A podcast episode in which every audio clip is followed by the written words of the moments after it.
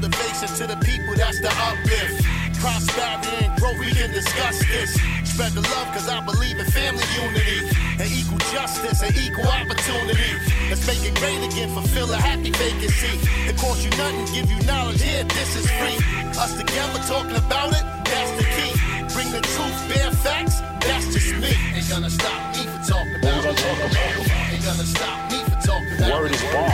Ain't gonna stop me for talking about it. Tonight I'm gonna talk about some things that's what men of character do. When we're talking about respect, building a community, the idea is for us to help each other build and grow. Peace and blessings, family. Welcome to the Bear Facts, Life Lessons with the Sugar Bear, where the goal is to motivate and inspire. Thank you for checking in on this latest episode. It means so much to me that I can do my part to give another perspective to this amazing thing we call life.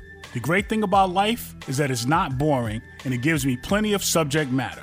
I'm already emotionally drained regarding the Derek Chauvin trial. Chauvin is the former police officer being tried in Minneapolis for the murder of George Floyd.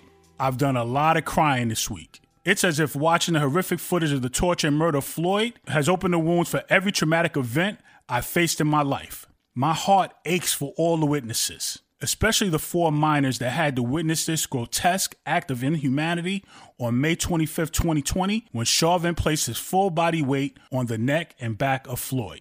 One of those minors was only 9 years old. She said at 9 years old, I was sad and kind of mad because it felt like he was stopping his breathing and it was kind of like hurting him. What scar has witnessing this crime, this murder, caused for this little girl? I'm praying that she and all the witnesses are receiving some type of long-term counseling paid for by the city of Minneapolis. This type of trauma cannot go unchecked. I bear witness to that because, like I said, watching the trial for me has been a struggle. I'm a black man that stands at 6'1". I weigh about 300 pounds, give or take a couple of pounds depending on the day. If I were to unfortunately have to have police contact for whatever reason and it did not go well, it may be a challenge to cuff my hands behind my back due to my hand and shoulder issues. It may be hard for me to get in the back of a squad car due to my height. For a fact, though, I will be praying that the officers I may be dealing with would have the sensibilities to maintain their compassion over procedure and do their best to care for me while in their custody. Stop right there. That's the trauma. I would have to pray the officers have the sensibilities to maintain their compassion over procedure. The officers who swore to an oath to protect and serve. Officers who are trained to be responsible in their encounters with citizens. The officers who are trained to use various forms of de-escalation techniques and use of force tactics. I have to pray. I have to pray the officers don't kill me in the process of getting me to jail. That's the trauma for me from watching the murder of Floyd. That could be me. That could, God forbid, be my son, my uncles, my cousins, friends, or any of my brothers in the same skin I'm in. That's a heavy burden. This murder seems to hit different. It appeared so cold and so callous. Chauvin and the other officers involved showed no humanity during this incident. As much as it hurts and cannot be erased from the psyche, it is such a good thing that bystanders took video. The store had cameras. Police had to activate their body cams. The city of Minneapolis had street cameras. All these cameras ensured the entire encounter from start to finish was caught on tape. And the eyes don't lie, right?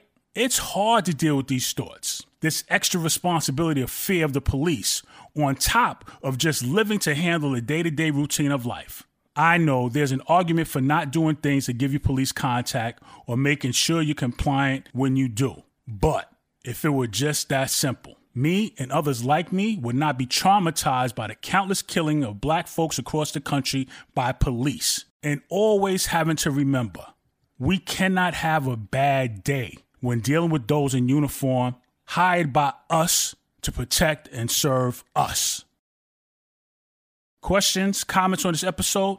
Hit me up, bearfacts007@yahoo.com or the Bear Facts Facebook page. Until the next episode, keep a smile on your face, peace in your heart, and a sugar bear in your mind. Remember, dare to blaze your own path. It's so much fun. Peace.